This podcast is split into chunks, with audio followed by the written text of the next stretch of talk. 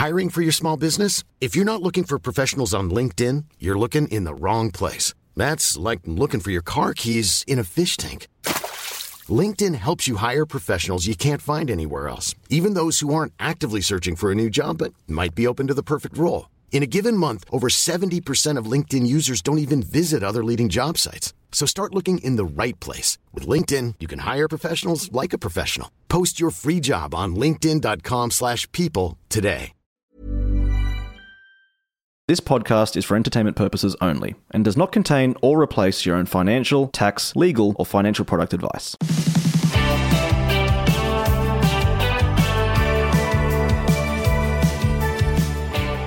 Hello, Australia. Glen James here. Welcome to My Millennial Money. We've got a bonus episode today. And what do you do when you don't know what to do? You get a guest host for the show. I'm introducing today Queenie. Hello, Queenie. How are you? Thank you so much for having me on the show. Long time listener, first time meeting you in person. Love it's it. so great to meet you. Well, thanks for being part of the podcast today.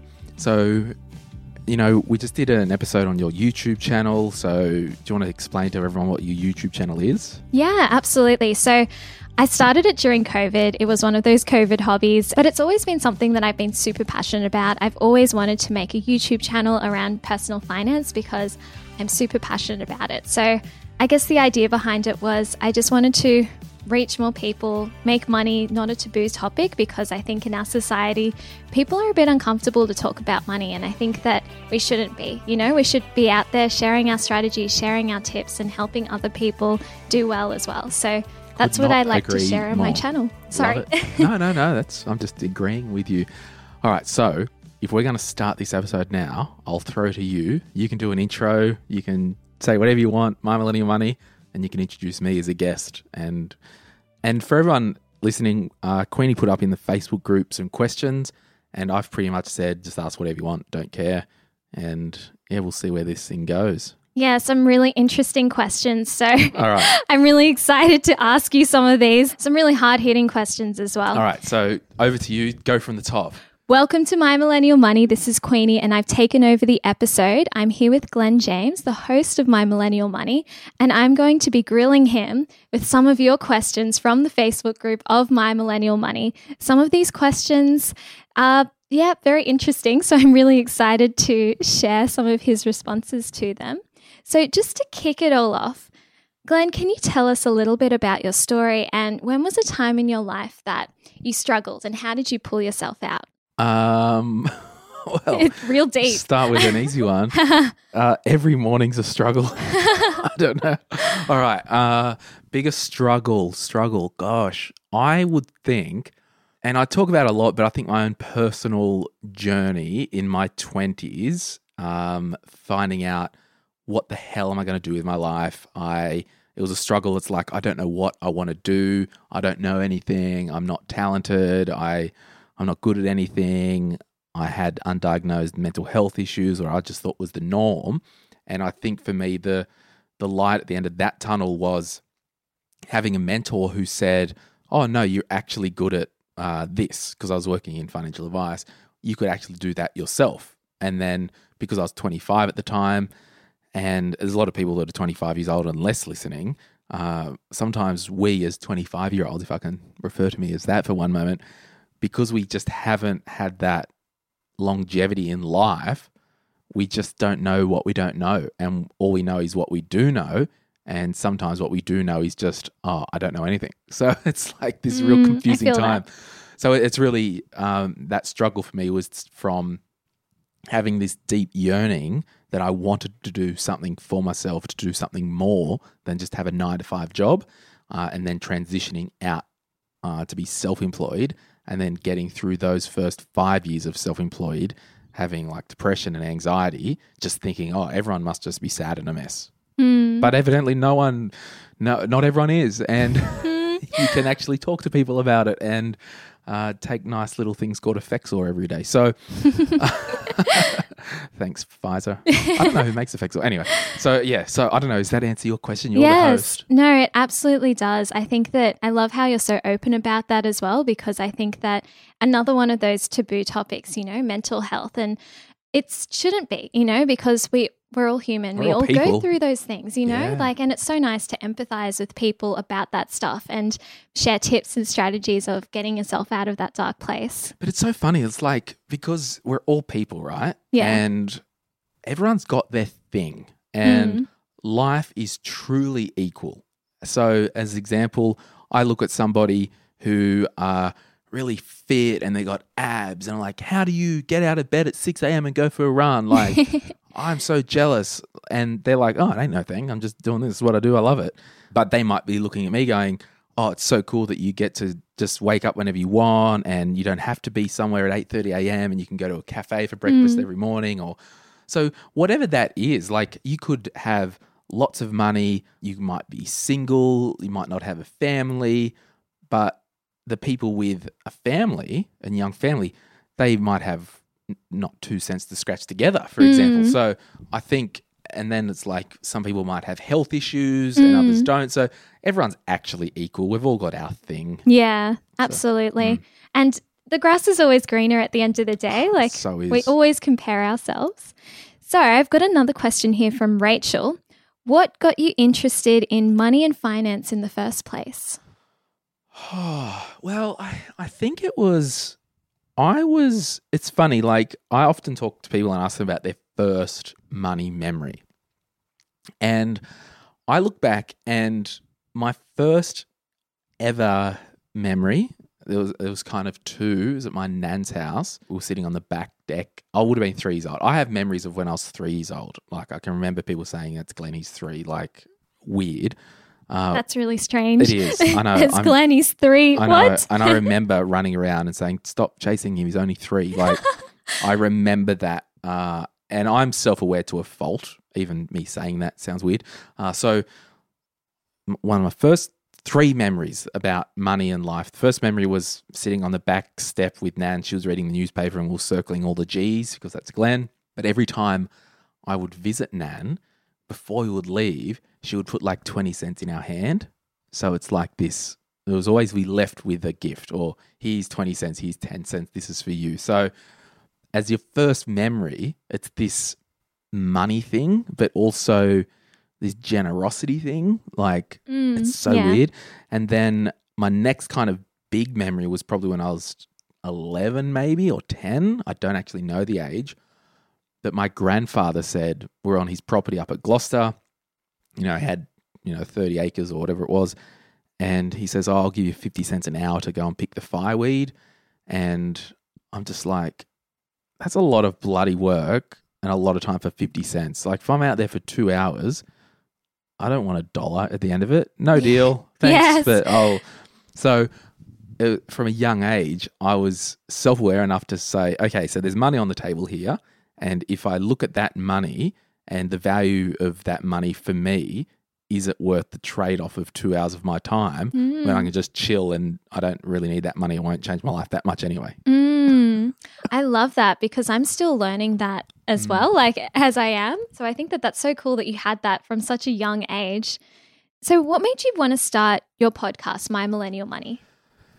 Yeah, I wanted to, you know, having my financial planning business and it, a lot of people that come for financial advice didn't actually need financial advice Mhm. as we know it.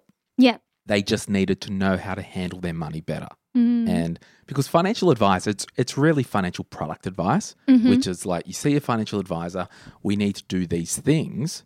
And yes, there can be some, some strategic advice, but a financial advisor can actually recommend products to achieve your goals. So it could be what investment account do I use and what risk profile and all that. So a lot of time people coming to me and not actually needing quote unquote financial product advice is like, no, you just need to learn how to manage your money and pay down your debt. Like, and it just kept happening. Yeah.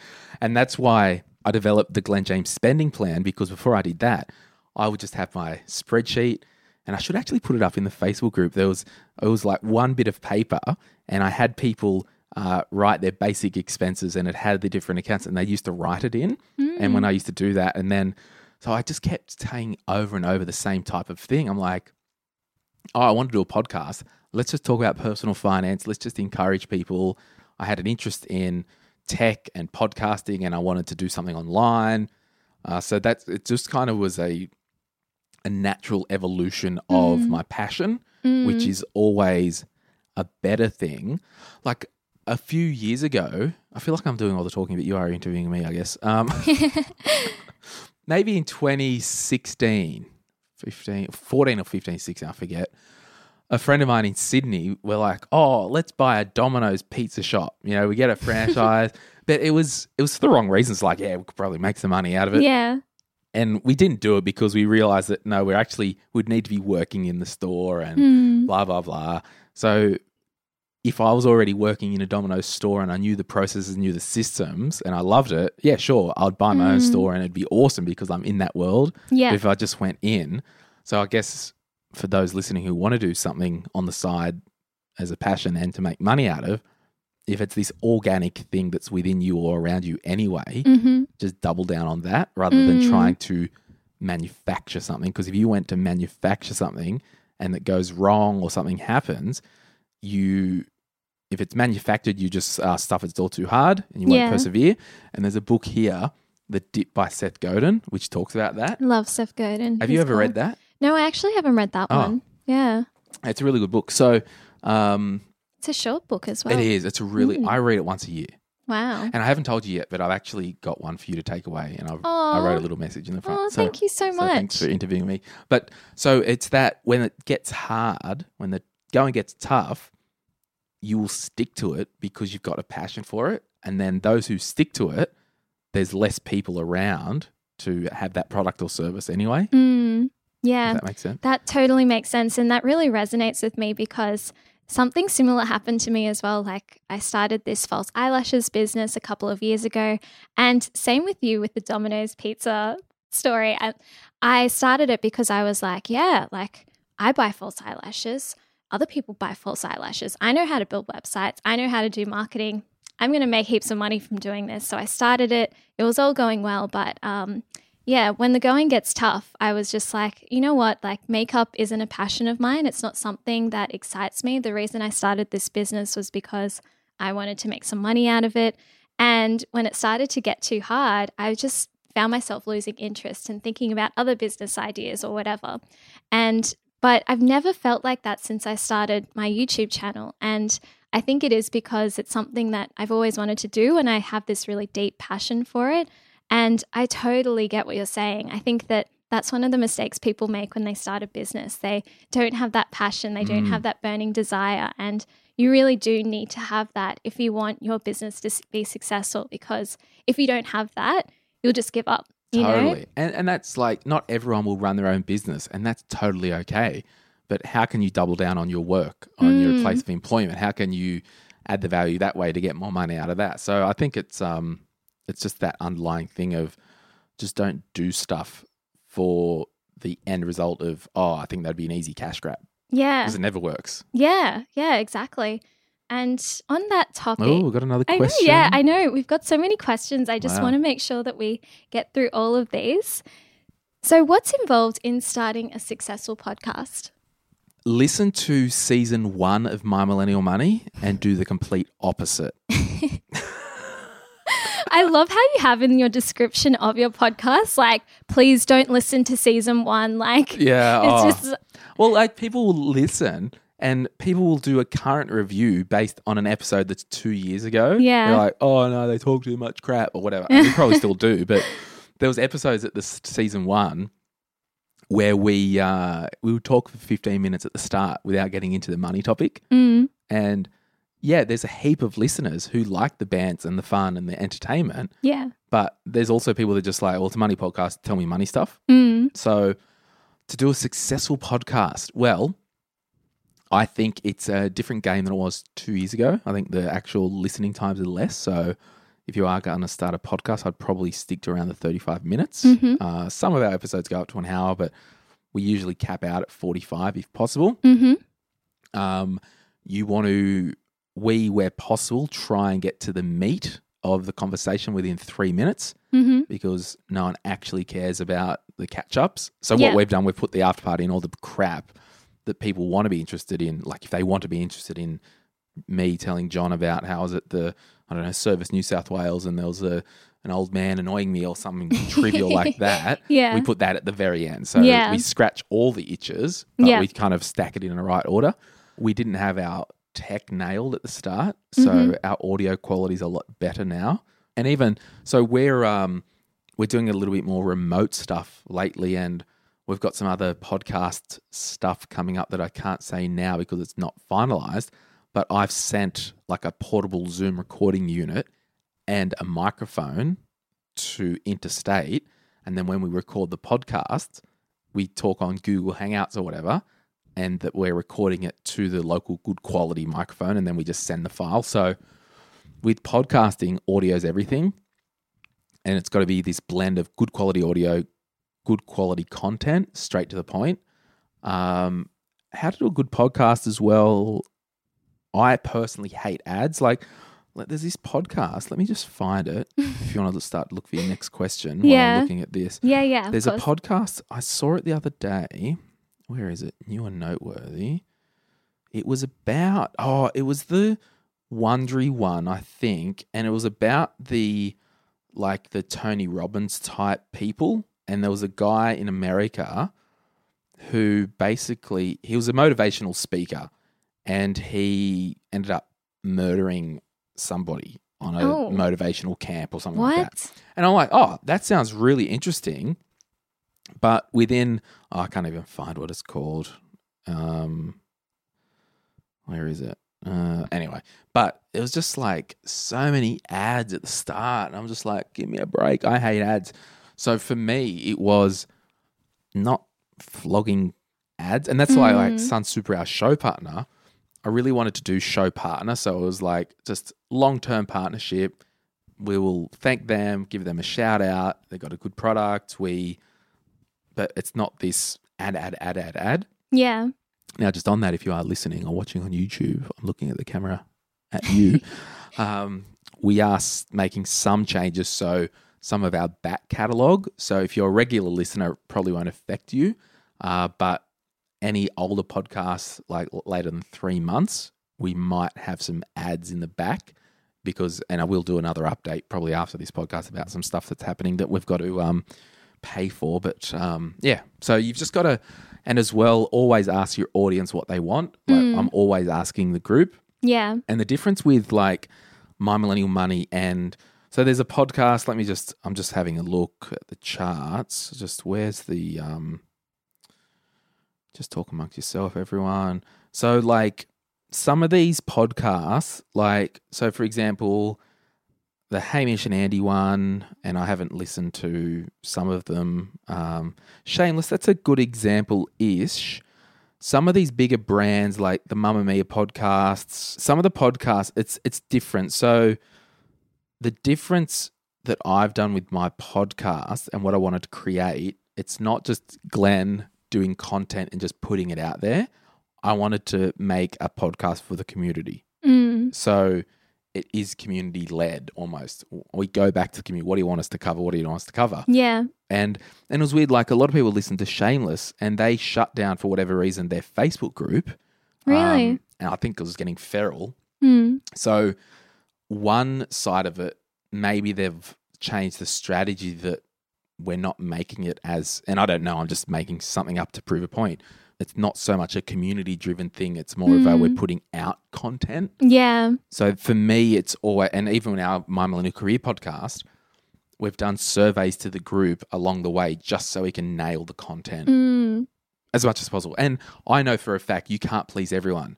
Some of the reviews that we get, it's like, oh my gosh, like you've you don't realize that it's not all about you. But Yeah. but often a lot of the hard reviews, they're not the hardcore fans anyway. It's just someone who's dropped in for one episode and Yeah. gone, oh, Glen's an arrogant asshole. Oh, this is ridiculous, and then they've moved on. So Yeah. yeah, you just can't please everyone. That's what I'd say as well. Sorry, that was a bit of a tangent. No, no, no. I think it's really important to know, like, it's so important to know your audience and create content for them because if you want people to tune in to your content, you need to know your audience and you need to ask them what they want to see. Yeah, and that and that's it. It's like we're not new. We're not old school, old media where we're just pumping out content that's consumed. We're having conversation. Yeah, exactly. Uh, and like, there's so many people in the Facebook group that I see your names come up all the time, and I'm like, oh yeah, there's old mate or there's her from there, and Yeah. blah blah blah. So It's like you, you become friends with them, you know? totally. So, okay, this question came up quite a lot Mm, in the My Millennial Facebook group. This is from Amy. Sup, Any Amy? tips or advice for people wanting to enter a financial planning career?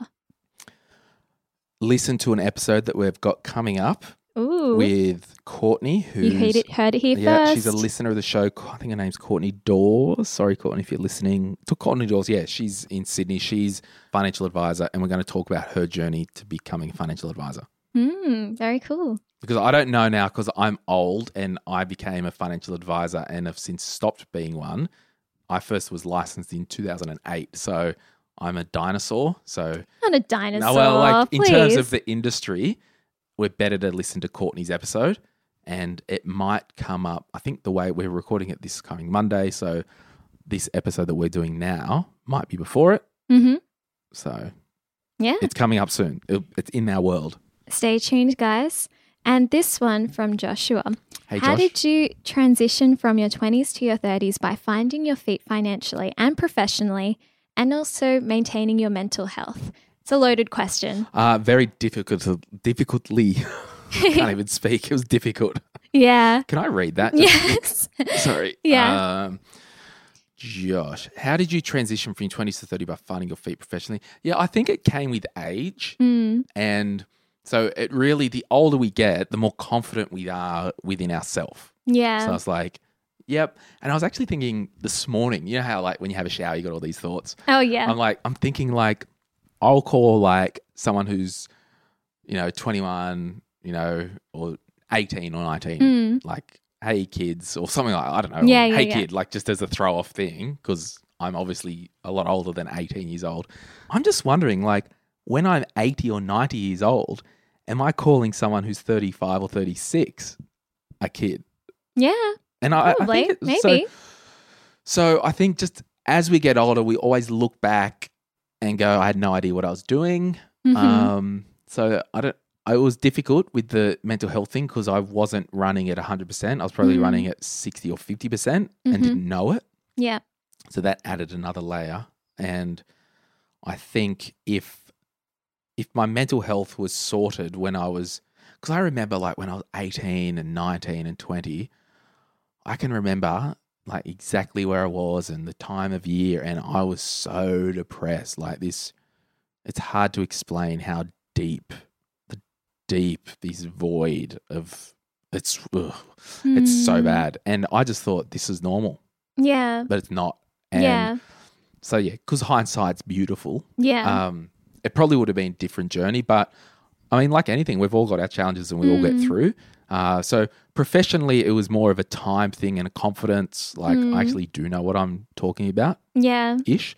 Um, Ish. well, it's funny. It's like I had a client who uh, he was a medical specialist, earned two million dollars a year because I knew a bit of his situation before Oh, I went and met with him. I think I was 26 or 27. I had uh, braces put on late because I wanted to just fix my teeth Mhm. um, because I wanted to.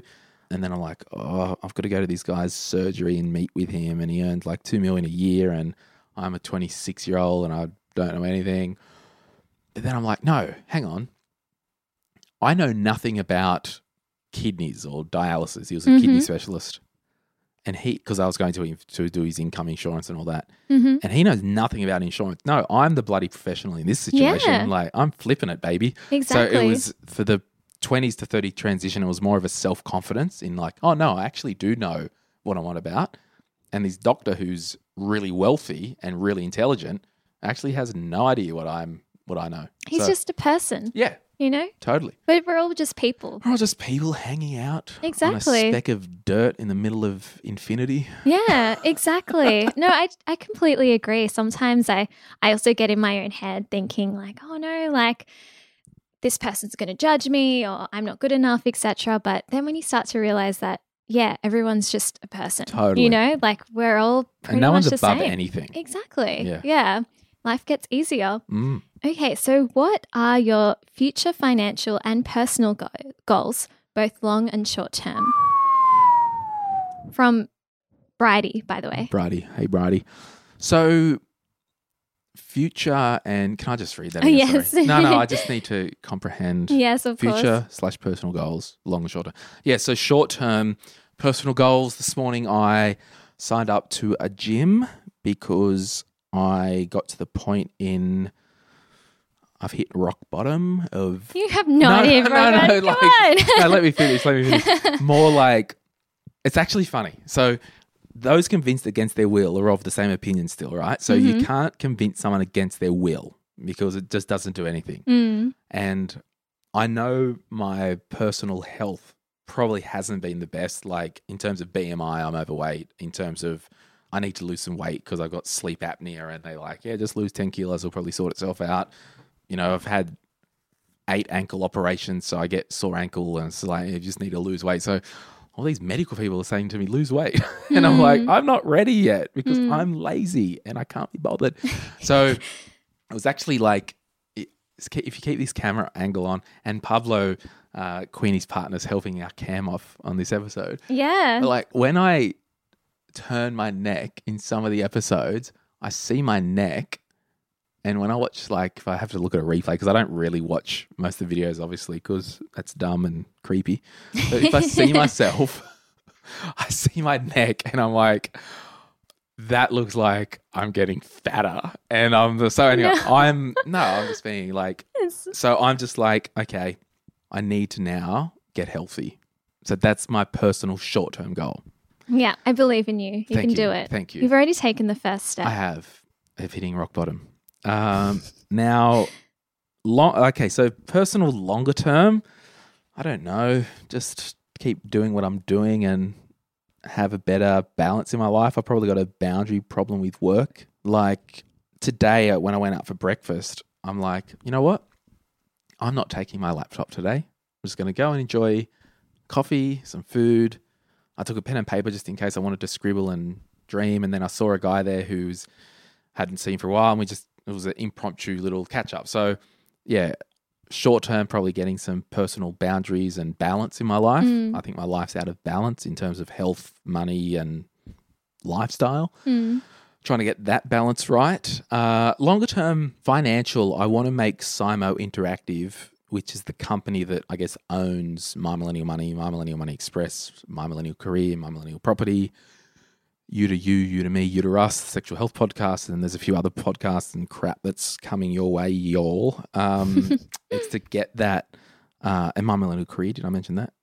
I think you did. I think I did. yeah. It was the ex- anyway, all our online stuff, uh, longer term financial for me to be on less podcasts. mm-hmm. So just because I'll probably get sick of it, so I need to build a, a an organization that is bigger than just Glen James. Mm. Uh, like I love My Millennium Money and the Express, and it'll always be me. But yeah, so probably to build the business better, and that's to have good people in the team that you know, if I help build the structure, that they can flourish in the structure that I've built Mm. and yeah, and then longer term financial, maybe some other businesses that are not podcasty or metery media stuff. And to get through, get this podcast business off the ground and sustainable.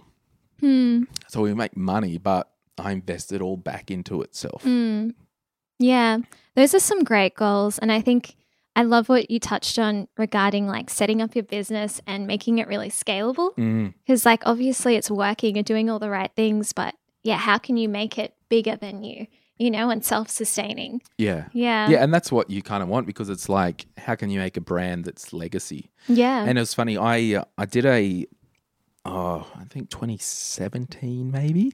I did a a week study tour at Stanford University, and we went there, and it was a week, and the the course I did was strategic leadership.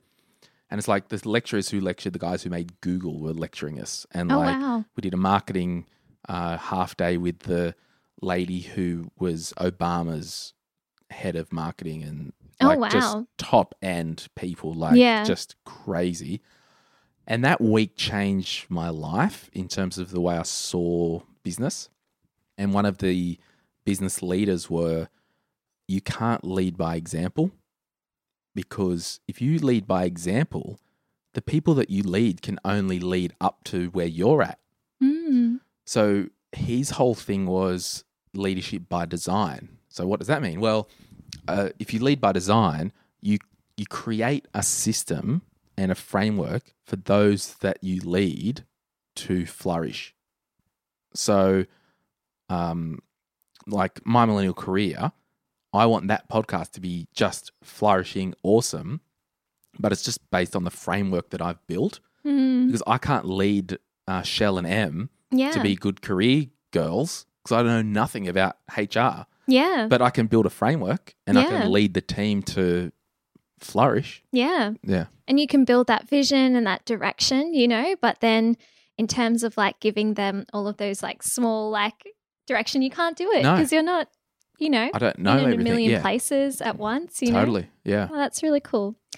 And okay, so this is a funny Oh, question. gosh. I loved this question so much. And I told everyone in the group, and I haven't actually read all the questions that came in. Um, I just said nothing's off limits. I don't care. Yeah, and this question is hilarious. I love it. Okay, so from Mark, what is your stance on sandals and stocks? Pragmatic winter footwear or fashion crime? I'm probably going to lean on fashion crime. Yes, same, same. Yeah, that's. I'm, I'm just going to leave it at fashion crime. And does tomato sauce belong in the fridge or Yep, pantry? Yep. Fridge. I agree. Yeah. like totally fridge. But it's weird because the bottle says not to fridge it. Really? I'm pretty sure. I thought it was the opposite. I Oh, thought really? you're supposed to fridge it. Tell Hey- us. Let us know in the in hey, the group. Pablo, do you want to go for a quick run? no, it's um. Yeah, you go have a look. Yeah, let's. I'm curious Yeah, now. it's just it's in the fridge, obviously. Yeah, and you guys should let us know as well in the comments and in the Facebook group That's which one what- you do. Yeah. Yeah. And okay, what is the worst haircut you've ever had? Oh, my god, your face just like No, I, I looked up because we're actually sitting in my garage, and before I turned it into a studio, I used to have photos of. Um, oh, I've got a bottle here of tomato sauce. I used to have photos of me as a child, but I think the worst haircut I've had is probably my shaved head now because I miss my locks. Where are we? Oh no, no, you're right. Uh, remove under cap and remove the fresh and seal, and then refrigerate after opening. Hey. Yeah, so everyone, if you don't fridge your sauce, you're wrong. you're breaking the law. Literally, it says it right there on the bottle. there. Who wants to argue with Master Foods? Well, I certainly don't, but it's weird. I usually don't have sauce in my house just because it's just full of salt and sugar. Mm. But I had it once because I think I had my niece and nephews over for fish and uh, chicken and chip sandwiches or something one day. So I'm like, oh, I'll grab some sauce. But Mm. um, yeah, Interesting. Mm-hmm. Well, the more you know. yes. Okay. Oh, you, you didn't finish your story about your haircut. Yeah, I, I think um, there's probably some shots of me. I mean, there were like when I was in like year seven and year nine and stuff. I used to have the undercut. They were like really popular. What's the undercut? You don't know what an undercut is? No. So you have like long hair, like down, Oh, you know, those and, like, ones. and then you shave underneath. oh. That I need to see some photos. Yeah. Kind of like a mushroom. Yeah. Oh, actually, actually, I, I was going through old photos the other day. I'll show you this.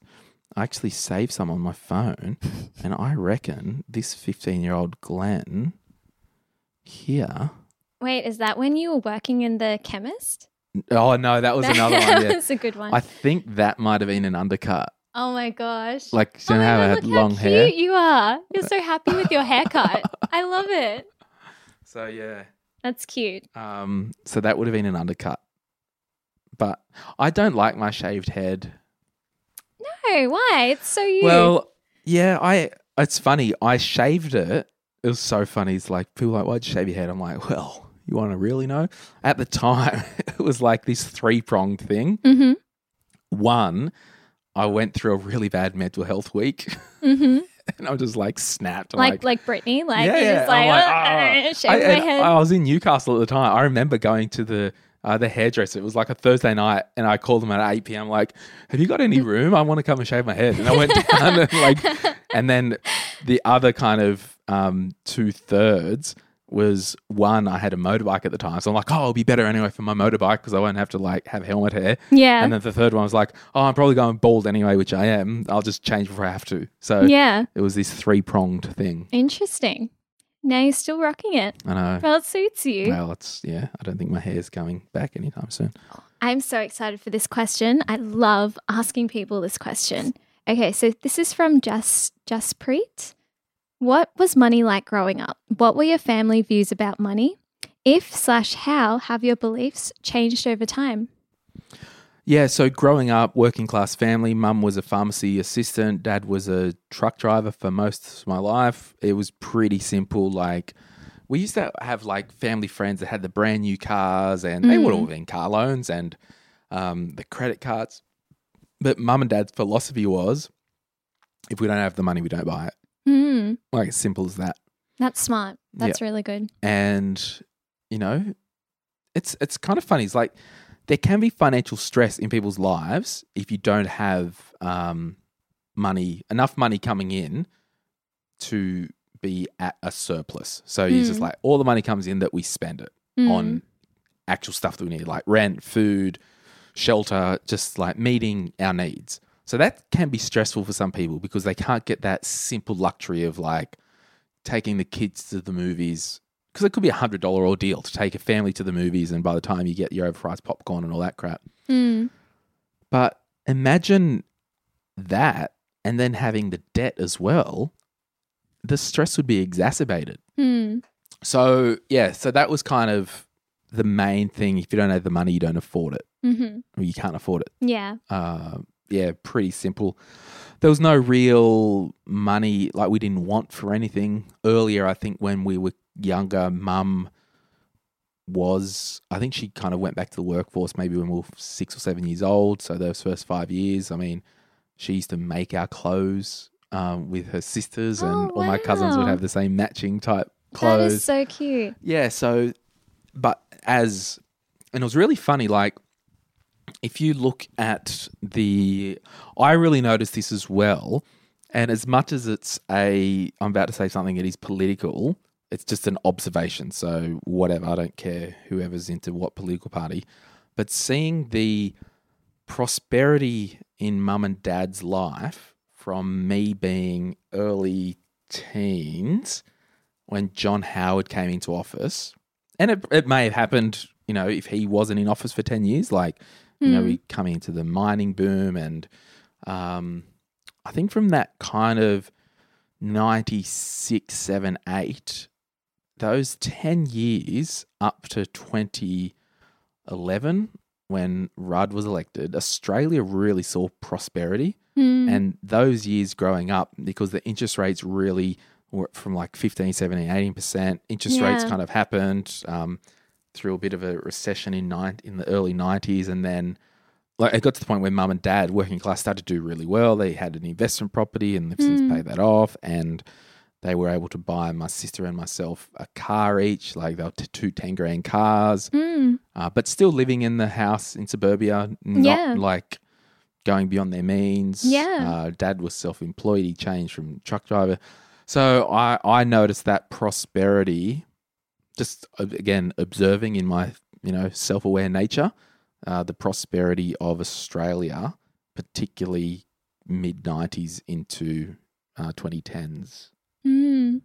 Yeah, that's such an impressive story because I think that mon- our money habits they really do develop from a young age, and it sounds like your family had the right idea about money. You know, like living below their means, and you know they they obviously really cared about money. They were teaching you the right financial habits by not getting into debt and those sorts of things. But the problem was, I didn't know I was a spender. Yeah. I didn't have any money. Like, and and again, early twenties, my income was crap anyway. yeah, Um, but yeah, I really know now that my personal nature is I'm a spender, yeah, and I like realistically, if any of my friends, close friends, if they called me and said, "Oh, Glen, I need five hundred dollars for this," mm. I'd be like, "All right, whatever." Like, yeah, I, yeah, you just can't hold things closely and tight. yeah, Um, but it goes back to that generosity thing with Nan and Yeah. those early those early lessons. But and then my mentor Uh, Macca, he was always like, you can't give anything away because it always comes back to you anyway. Mm-hmm. So I don't know. I've really tried to set up my life that I hold money loosely, Yeah. and I know I'm a spender, so I have to be an investor, not a saver, because I can't save money. Yeah. No, that's really cool. It's important to know that early on Mm, and really like nail what kind of financial person you are. And, absolutely. yeah. yeah. And okay, so this is the final question. Ooh. Biggest financial regret and proudest money moment. biggest financial regret would be from an early age not having been told how to manage my money week on week like I do with a Glen James spending plan. Hmm. So, what do I mean by that? It's like quarantining your money, separate accounts, paying yourself from your uh, employment income into another account. That's your spending money, automatically putting money aside Hmm. because the time passes anyway Yeah. and not having like when I was like 20, 21, 22, I'd buy like a single stock. And then because my money system was crap, if something came up and I wanted to maybe go overseas, I would sell the shares. So I just didn't build on the right foundation. Hmm. And that's why it's so important to have a good cash flow structure. Uh, and again, that's why I did the Glen James spending plan because I was getting all these clients uh, come in like, we need financial advice. I'm like, no, you just need to learn how to manage your money. Hmm. Like, so you can pay me three grand to do that, and I'll meet with you for the, the next twelve months or whatever we do, Mm. or you can pay seventy bucks and just jump online. What do you Yeah. want? Like, so yeah, that that's the biggest regret or mistake, not knowing how to manage my day to day money, yeah. and then set up an investment account for the long term. Hmm. So yeah, and biz- biggest success would be building my financial planning business. Hmm. So it was tough to start with, but you know, come year three, year four into that, really started to make really good money. Um, and not because you know ripping people off of it, but just running a business, having a good scaled business, having good systems and processes, having a good client experience. Like there's a there's an award here, yeah, 2016 Client Experience Award. Uh, the group that I was in in Australia was like 1,300 advisors. I won over that like whole year, like most, like, and we surveyed clients best customer experience, Wow. and it was about having a good customer experience, having good systems and processes, but also knowing what you're doing. That helps. Mm. Um, and so yeah, my best financial thing I've ever done was build such a good quality business, help a lot of people, make a lot of money. Hmm. And then when I sold my financial planning business at the start of last year, getting that um, payment into my bank account. Yeah. And I, I would say, like, I sound like a capitalist pig, but whatever. Oh, God. You know, we play the game. Like, life's a game. Just Yeah. play it. It's Yeah. all good. No one cares. No one actually cares. Yeah. Look after people. Be generous. Don't Yeah. be a scumbag. But I'll play the bloody game. yeah. And so I think if you are self employed or if you are in business, you need to be making a good amount of money. Hmm. And what do I mean by that? I mean, you need to be making. So, for example, if you're a baker, I always use the baker bakery. So, if you're a baker, you might earn, I don't know how much a baker earns, 60, 70 grand a year. That's awesome. But if you own a bakery, you need to be at least making that 60, 70 grand a year. But because you employ people and you risk everything, you need a premium for your risk. So, you Mm. need a higher return because you are carrying more risk than just an employee. Yeah. So I am unapologetic when I have a business with making good money Hmm. because the more people you help and the better you help them, you'll make more money. Yeah. If you think I'm wrong, see what Bill Gates made. So if you're wondering, research what company did Bill Gates start? Mm-hmm. You probably would have heard of it. what company did Jeff Bezos start? yeah. Google that. You probably would have heard of it. More people you help, the more you will do, the more better you'll do. Yeah. And that's not to say that everyone needs to print money. If you don't go into business, you you know, if you go into business, you have to print money. No, I'm just saying you're probably wasting your time and carrying too much risk Yeah. if you aren't making good money. Hmm. Because if you are an employed baker making your 70 grand and you go home, you've got no risk of being sued if someone eats a bit of bad bit of bread or if someone slips in your shop or whatever. Yeah. But if you own the bakery, you need to be making more than that 70K because you are carrying more in, you're carrying more inherent risk on your life, and that hmm. is a customer suing you. That's a customer slipping over. That's just the risk that you carry, and you need to be rewarded for that risk. Yeah, totally agree. And then if something happens, you know, you want to make sure that you've set yourself up and your business up in a way that's scalable and you can carry that those risks associated with running a business. Yeah, and and with it, within all that, you always need to be doing three things with your money. Hmm. You got to give some, save some, and spend some in that order. Yeah. And I'm in Facebook groups about money, and all these people want to invest. I've really asked the question: Are you a generous person? Like that's because it actually, if you hold money loosely per se, it's like I don't know. I'm just not going to be tight with my money because I know that money doesn't change my life. yeah. I I did a big deal once a few years ago, and I may have shared this story before on another episode, but I did a business deal and I earned sixty grand in the one deal, which is a lot of money as a once off amount in your bank account. Hmm. And I'm being transparent with everyone. So yes, I've done well financially. Mm-hmm. Shoot me, sue me. Everyone can as well if you want. You don't have to, but I'm being transparent. Wow, you're brave. yeah, I know, right? I, I was, and this is the problem. Like, I like to be transparent to show people that anyone can do anything, yeah. but you be transparent, and people are like, oh, he's not relevant relevant to me because he's got like money, and so I was like, oh Yeah. my gosh, shut up. Um, There's see, I mean- always that but that I'm even like scared to even put this me saying this up Yeah. because it just attracts hate yeah. to but anyway so and this is why it's so important to be generous and to be a giver and to not hold money tightly because it actually doesn't matter the same day i received basically a 60 grand deal into my bank account i was visiting my aunt who had six weeks to live Hmm. so it's like well just such a contrast Yeah. i've got all the money in the world oh who cares family member's about to die Exactly. And what can you do as well? Yeah, Like it's or so an example, like Steve Jobs, all the money in the world doesn't stop pancre- pancreatic cancer. Yeah, exactly. It actually doesn't mean anything. That's Yeah. a, that's a case study. You want, you know, you think you've got all the money in the world, you will still die. hmm Yeah. It means nothing.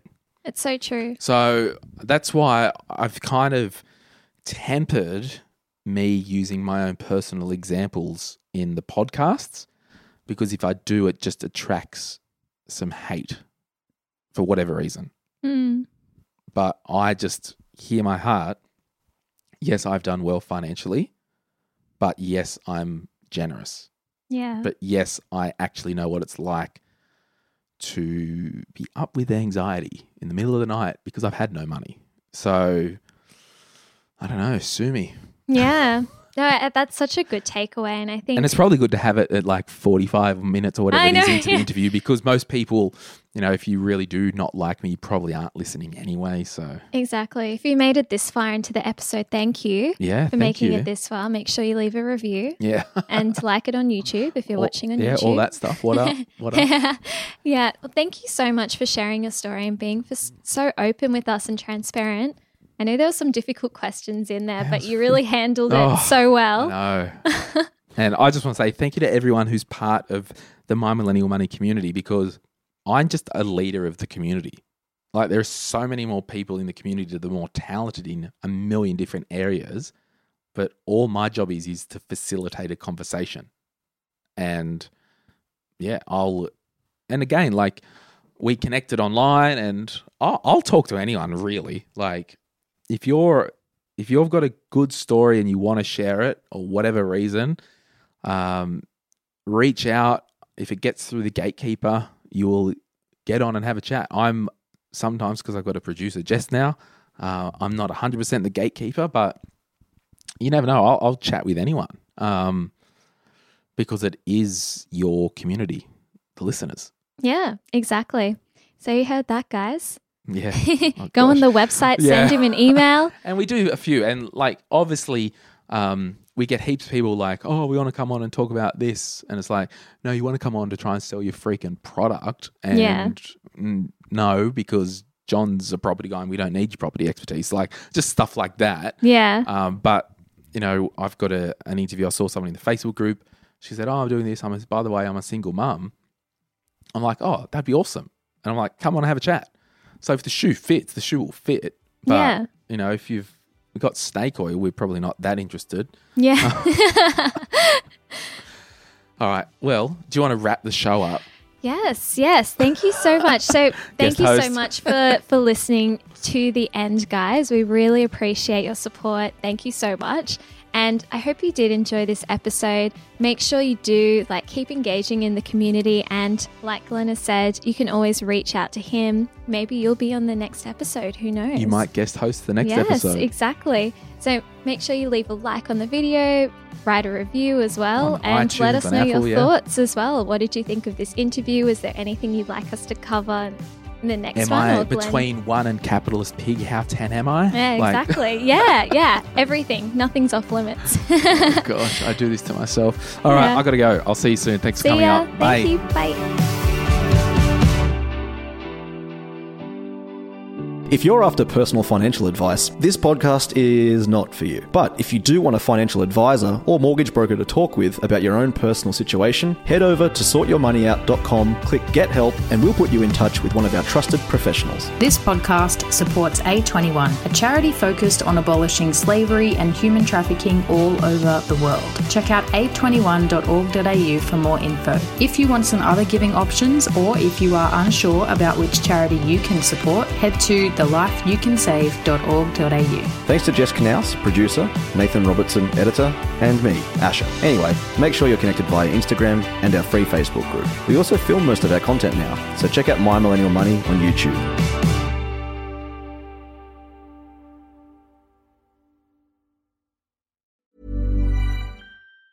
Planning for your next trip? Elevate your travel style with Quince. Quince has all the jet setting essentials you'll want for your next getaway, like European linen, premium luggage options, buttery soft Italian leather bags, and so much more. And it's all priced at 50 to 80% less than similar brands. Plus, Quince only works with factories that use safe and ethical manufacturing practices. Pack your bags with high-quality essentials you'll be wearing for vacations to come with Quince. Go to quince.com slash trip for free shipping and 365-day returns. Planning for your next trip? Elevate your travel style with Quince. Quince has all the jet setting essentials you'll want for your next getaway, like European linen, premium luggage options, buttery soft Italian leather bags, and so much more. And is all priced at 50 to 80% less than similar brands. Plus, Quince only works with factories that use safe and ethical manufacturing practices. Pack your bags with high-quality essentials you'll be wearing for vacations to come with Quince. Go to quince.com slash pack for free shipping and 365-day returns.